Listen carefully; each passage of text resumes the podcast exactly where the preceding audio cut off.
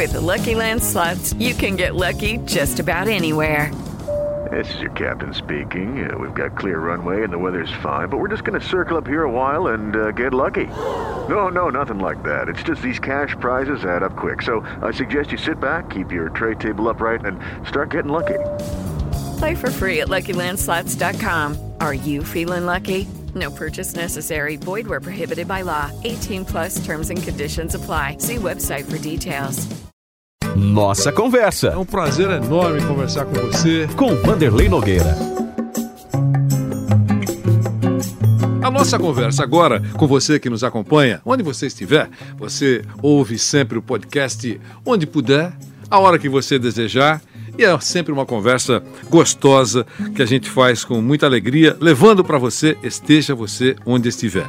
O nosso convidado hoje para essa conversa é o professor José Roberto Guimarães.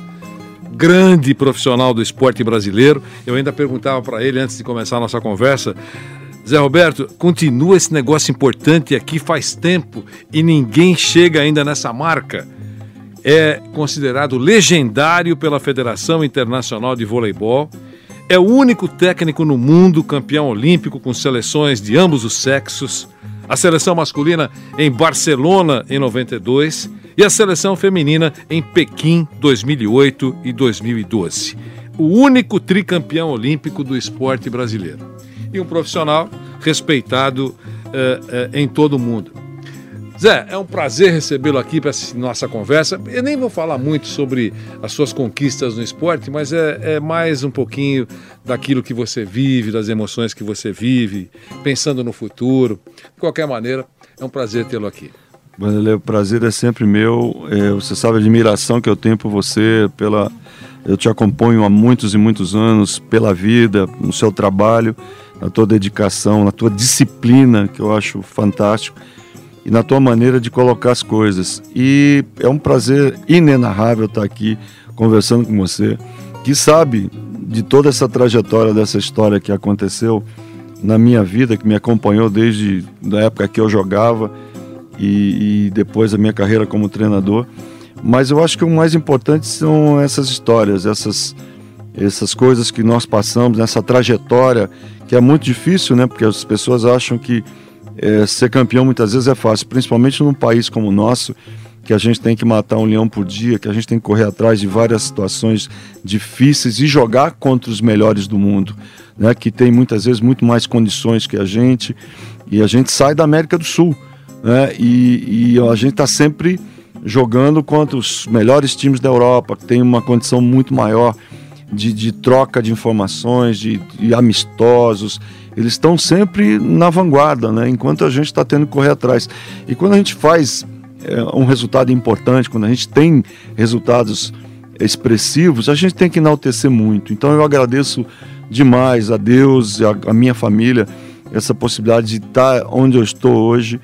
É, mais um ano, né, Vanderlei? Falta um aninho para eu me aposentar da seleção, acho que até a Olimpíada de Tóquio, mas foram 16 anos muito intensos, vividos com muita paixão, com muita dedicação, com muito amor, e que eu levei o fato de estar representando o meu país como uma das melhores coisas da minha vida. Vestir a camisa da seleção brasileira, participar pela seleção brasileira, pelos campeonatos do mundo e jogar contra as melhores seleções do mundo é um motivo de muito orgulho. Era um sonho de criança que eu consegui realizar como jogador, jogando a Olimpíada de Montreal e depois sendo técnico da seleção de vôlei do meu país, seja de, do masculino, seja da equipe feminina. Então, é, eu só tenho que agradecer aos meus mestres, aos meus técnicos, aos meus professores, da onde eu vim, as minhas raízes e aos meus amigos, e principalmente a minha família e a minha mulher, Dona Alcione, por ter me aguentado, me dar força toda essa. E hoje eu estou fazendo 39 anos de casado. Que maravilha! e vou fazer uma pergunta, eu sei já sei a resposta, mas vou dar a oportunidade de você fazer aquela média, já que você é, é, viaja muito, então é, é importante fazer essa, esse, essa, esse carinho todo especial. Se tivesse que casar, casaria de com a novo, mesma mulher? De novo, porque eu, eu ganhei na loteria, Vanderlei. Eu acho que ao longo do, do, do tempo a gente vai ajustando as coisas, né? A gente, quando casa, foi, foi um momento assim muito difícil de começo de carreira, trabalhando ela trabalhando fora, eu também, duas crianças, tudo é muito. Depois as coisas vão se encaixando, vão melhorando. Hoje a gente tem uma vida. Eu estava tomando café da manhã com ela, eu cheguei ontem do Peru, mas um momento gostoso, porque a gente começou a olhar para trás, lembrar dos pais, lembrar dos nossos amigos, lembrar de toda a nossa trajetória e dizer: olha quanta gente, quanta coisa a gente construiu. A gente morou na Itália três anos, eu jogando e depois como profissional. Moramos dois anos na Turquia como técnico, eu como técnico. E quantos amigos a gente fez? O que que a gente, o que que aconteceu nessa nossa trajetória, nessa nossa estada? E a família que a gente construiu. Então, eu acho que isso é o que deixa, isso é o que é gostoso da vida, né? Olhar para trás e você vê que muita coisa legal aconteceu, tristezas houveram, é, ou, houve, perdão, é, mas ao mesmo tempo a gente conseguiu construir uma família muito gostosa, muito legal. Nós temos três netos hoje e a gente estava tomando um cafezinho hoje de manhã, agradecendo a vida por estarmos juntos, por podermos curtir esses momentos juntos e que assim seja para o resto das nossas vidas. Bom, eu ia falar sobre outros assuntos, mas nessa linha é importante porque essa nossa conversa é, é, é ouvida por homens, mulheres, em tantos lugares e, e em todos os momentos. É, para que o casamento não. ou para que o casamento durasse, foi preciso muita paciência, eu imagino, claro. né? Especialmente por parte dela. Senhora, é, e explico claro. por quê porque nem todas as viagens, ou quase em todas as viagens, claro. você viaja sozinho. E ela fica sendo a mãe, o pai, a avó e o avô. Claro. Né? Então eu queria que você falasse um pouquinho sobre isso. Uh, em algum momento ao longo desses 39 anos, o casamento balançou? Teve um momento do no início, né? O pessoal fala sobre a crise dos sete anos. E a gente teve a crise dos sete anos. Depois as coisas aconteceram normalmente, a vida seguiu e as coisas foram mudando, ajustando, como eu disse. E dentro das dificuldades das coisas boas, eu acho que ela teve muita paciência. Eu fui um pai ausente. Eu fui um pai que viajou, que treinou a vida inteira, que se ausentou de casa. Eu não criei as minhas filhas. Eu esporadicamente estava em casa então, se a nossa família é o que é, graças a Dona Alcione. Se a família tem esse berço que é essa história que tem, graças a Dona Alcione. Então, eu só tenho que agradecer né, o fato de nós estarmos juntos, dela ter me aturado todos esses anos, dela ter se sacrificado pela família e ser realmente a, aquela que dá as diretrizes em casa e não é nenhuma vergonha para nenhum homem dizer isso, porque ela realmente é fantástica. Eu só tenho que só tenho elogios à minha mulher em todos os sentidos. Ela tem o seu gênio, ela de vez em quando dá a sua extrapolada, faz parte. Mas o, o fato é que o sentimento, a, as atitudes, o comprometimento dela com a família é uma coisa fantástica. Então, eu só tenho que agradecer e pedir a Deus que essa união continue, que a gente continue até o final dos nossos dias, que os nossos filhos cresçam, que as nossas filhas e os nossos netos cresçam nessa educação que foi dada pela família, né? Tanto dela como a minha. Eu acho que a família, como diz na Jovem Pan, é o berço de tudo. Né? E realmente eu levo isso ao pé da letra. Eu acho que a família é a instituição mais forte que a gente tem, é onde a gente tem que se espelhar, é onde a gente tem que valorizar, é onde a gente tem que agregar coisas, é onde a gente tem que se apegar muito, porque é o, são os laços mais fortes que a gente tem. Então, com, com, seja com as filhas, com os netos, com os pais, com os avós, essas raízes da onde a gente vem são as coisas mais importantes que eu acho que o ser humano tem, que o ser humano possui. E a gente não pode esquecer muito da, do, da humildade que a gente veio, do como a gente conseguiu construir a nossa vida, das dificuldades que nós atravessamos, mas sobrevivemos e hoje estamos aqui dando graças a Deus e podendo curtir a vida da melhor maneira possível, com muito trabalho e com muita dedicação. Ah, são duas filhas, né, Zé? Duas. Duas filhas. Que cresceram com o pai viajando muito, né? Como é que foi ad ad administrar isso, a ausência do pai? Claro que a sua mulher teve participação nisso, mas é, como é que foi isso? Sem provocar, digamos assim, não sei se essa é a palavra certa, traumas nas não, meninas? Eu acho que não. Eu acho que assim, elas entenderam uh, o papel do, do pai nessa história. Elas sabiam, lógico que quando pequenas, foi era um certo uma certa dificuldade, porque pô, o pai fica fora um mês, né, muito pequenininho ainda, ó, quem é esse estranho que está chegando em casa? Mas aí foram crescendo, foram entendendo o meu papel dentro dessa da, da família, qual era o, o meu trabalho e sabiam que eu ia ficar fora determinado tempo, que eu ia voltar mas eu sempre fui muito presente no, no quesito de comunicação, de estar tá telefonando, de estar tá sempre querendo saber, de querendo como é que elas estão no colégio, como é que está o comportamento, como é que estão as amizades, como é que elas estão evoluindo, né? É, se as notas estão boas, se as companhias são as, as adequadas, que é delas é, que era é, recíproca, né? Então acho que conhecia muito o meio onde elas viviam, as amigas, né, procurava trazer para minha casa para dormir em casa. Elas também podiam dormir nas casas das amigas, enfim. Acho que foi uma vida assim muito muito próxima que que Alcione, Alcione teve uma participação muito efetiva nisso e, e conhecia as coisas.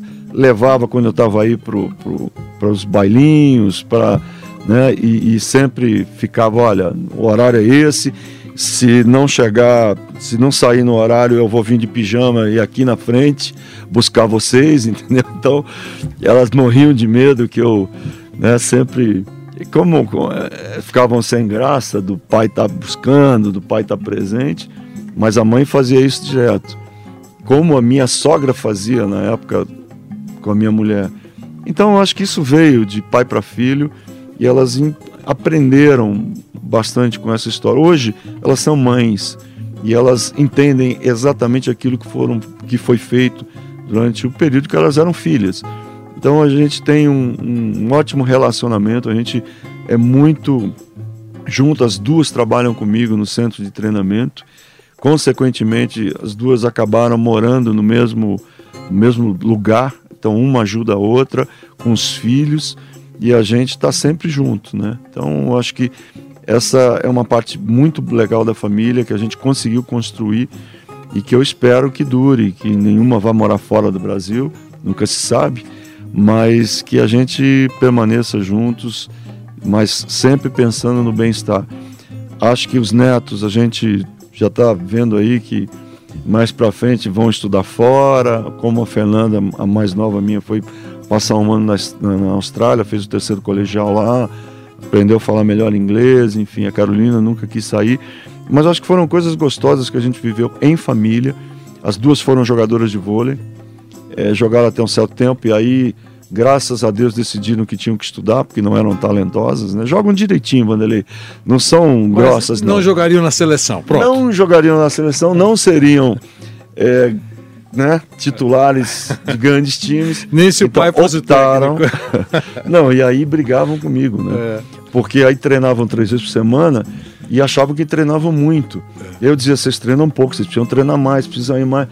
Não, mas você cobra muito da gente. Eu falei, não cobro muito. Para chegar a ser uma jogadora de seleção brasileira, você precisa se dedicar três vezes mais do que vocês estão se dedicando. Não é um bastante isso que vocês estão fazendo.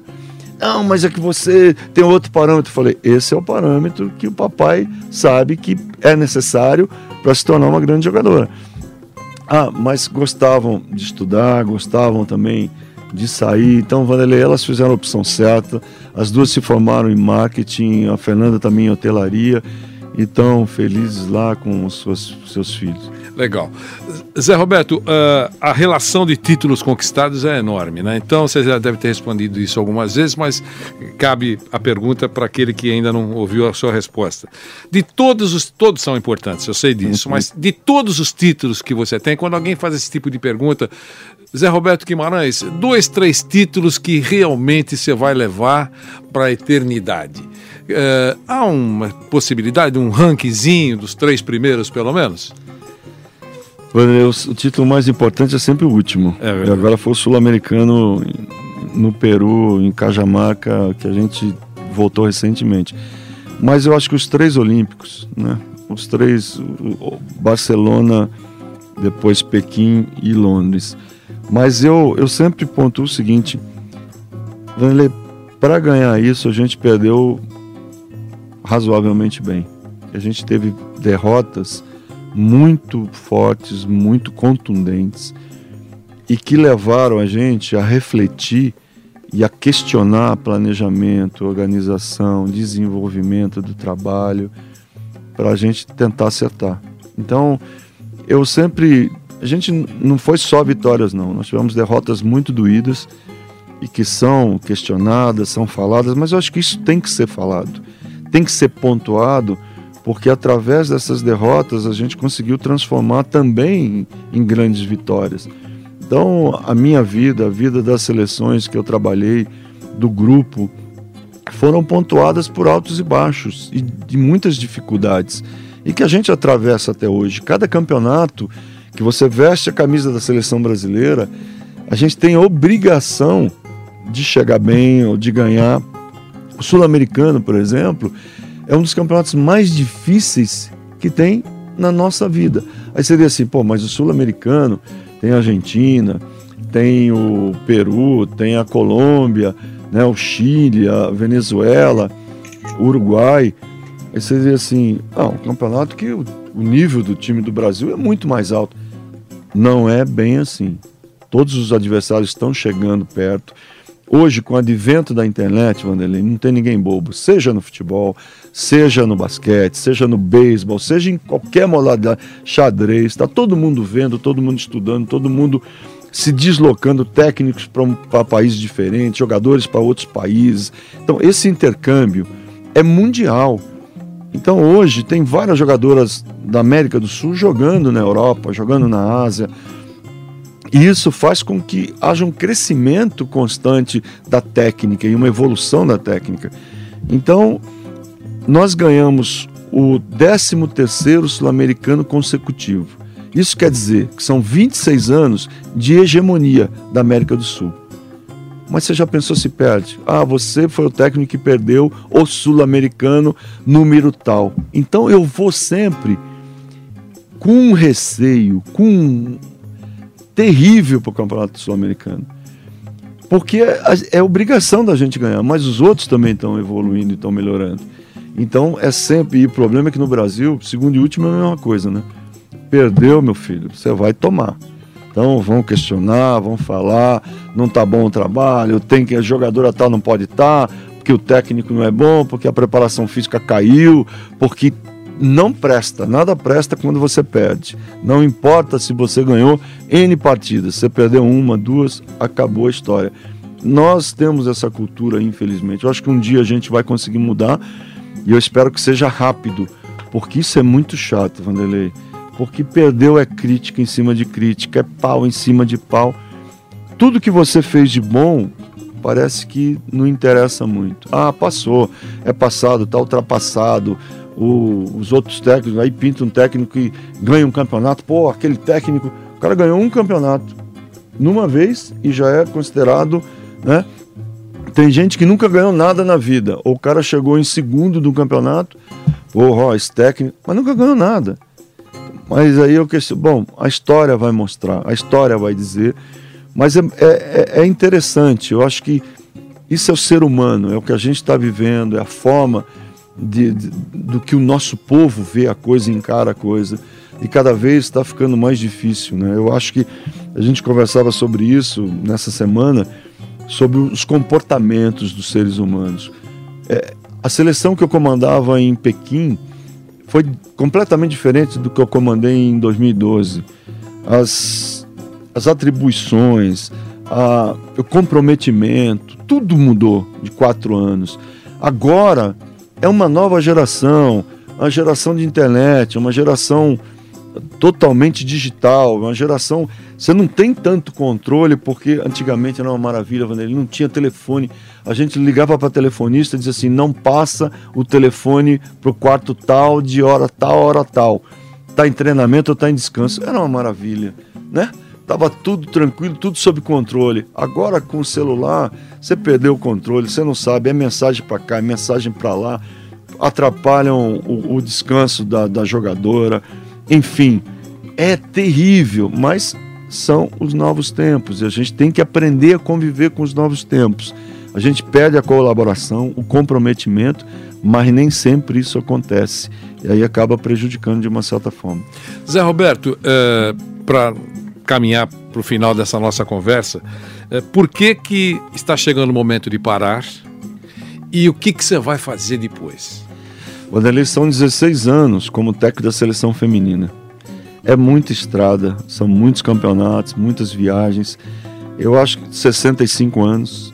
Está chegando o momento de entregar o bastão para alguém. Eu acho que eu já cumpri a minha missão vestindo a camisa da seleção. Foi o maior orgulho, está sendo ainda, representar o meu país nas maiores competições do mundo, principalmente em Jogos Olímpicos, que ali estão os melhores do mundo. E você entrando no estádio olímpico com a camisa da seleção, com o uniforme da seleção, ele é um dos maiores, uma das maiores sensações que alguém pode sentir. Você ganhar uma medalha pelo seu país e dizer assim, missão cumprida, eu tenho orgulho de estar aqui, eu tenho orgulho de ser brasileiro e essa camisa para mim vale muito. O resto não importa mais nada. Então eu acho que eu vou poder estar tá tranquilo o resto da minha vida, apesar de ter, de, de querer ter ganho mais, de ter vencido mais com os times que eu dirigi. A gente sempre fica na, na dívida, é, mesmo tendo ganho três medalhas de ouro mas podia ter ganho a quarta, podia ter ganho a quinta. Foi por isso que um detalhe aqui que não ganhou, por um erro ali. Mas a gente sempre é um insatisfeito. O técnico é um insatisfeito. Mas eu acho que pelo menos a gente vai deixar alguma coisa, quanto comissão técnica, quanto legado de, de um time que trabalhava muito, que treinava muito, que viveu intensamente todos os momentos. E acho que está chegando a hora de, de deixar isso para outro técnico tocar. Tomara que seja o Paulo Coco, que trabalha comigo, que é excepcional treinador, está fazendo um trabalho muito bom no Praia Clube lá em Uberlândia, foi campeão já da Superliga. E eu vejo o Paulinho do meu lado, ele está cada vez melhor, muito, com muita experiência. E o que eu vou fazer? Continuar dentro do esporte, tentando ajudar e transformar a vida de algumas pessoas. O que, que significa isso? Tentar passar com o meu conhecimento, com a experiência que eu adquiri durante Consultor, todos esses talvez. anos, dentro de, projetos. Eu tenho, nós temos um projeto hoje em Barueri das categorias de base do vôlei feminino. Eu boto dinheiro, peço ajuda para uns amigos, para algumas empresas que me ajudam dentro desse projeto. Não é o suficiente, nós estamos sempre atrás de poder estar mais, porque para o pro projeto que eu gostaria de realizar, que é de ter algumas jogadoras para seguir o trabalho da seleção brasileira, para representar o Brasil, realmente você precisa encontrar talentos, não só isso, mas também jogadores que tenham garra, né, Vanderlei? Porque não adianta só talento, Muitas vezes jogadoras que tenham garra, que tenham determinação, muita disciplina, vencem muito mais do que aquelas que têm muito talento. Se você conseguir aliar as duas coisas, ótimo. Mas eu acredito que esse é o trabalho a ser feito: investir nas gerações de base, ajudar essas gerações que estão surgindo a se tornarem melhores, não só como é, jogadoras de vôlei, mas como cidadãs futuramente para serem fazerem boas faculdades, universidades que seja fora do Brasil, mas que sejam importantes, que tragam algumas coisas importantes para o nosso povo, para o nosso país. Então, eu acho que melhorar a, a, vida dessas pessoas com informações, com oportunidades, é o que a gente quer, é o que eu me propus a fazer e o que eu vou continuar fazendo para o resto da minha vida. Zé Roberto Guimarães, adorei a nossa conversa. Obrigado. Ia falar muito mais, mas você ocupou metade do espaço falando da dona Alcione. Ela merece. Ela merece. Você já fez a sua média, 39 anos de casado, e isso vai prosseguir por muitos, muitos e muitos anos. Muito legal, família espetacular. E você merece toda todo, todo o nosso respeito, admiração e o prestígio que Obrigado. você conquistou uh, no, no esporte brasileiro. Zé Roberto, um abração para você, muito obrigado. Eu que agradeço, Vanderlei, a oportunidade de estar aqui com você. É sempre uma honra. Tá? E estou sempre à sua disposição, porque você, além de ser um ótimo profissional, é um grande amigo. Obrigado, Zé. José Roberto Guimarães, nessa nossa conversa para você, podcast Jovem Pan. Essa é especialíssima para você. Até a próxima. Nossa Conversa, Mais uma vez agradeço a sua presença nessa nossa conversa. com Vanderlei Nogueira.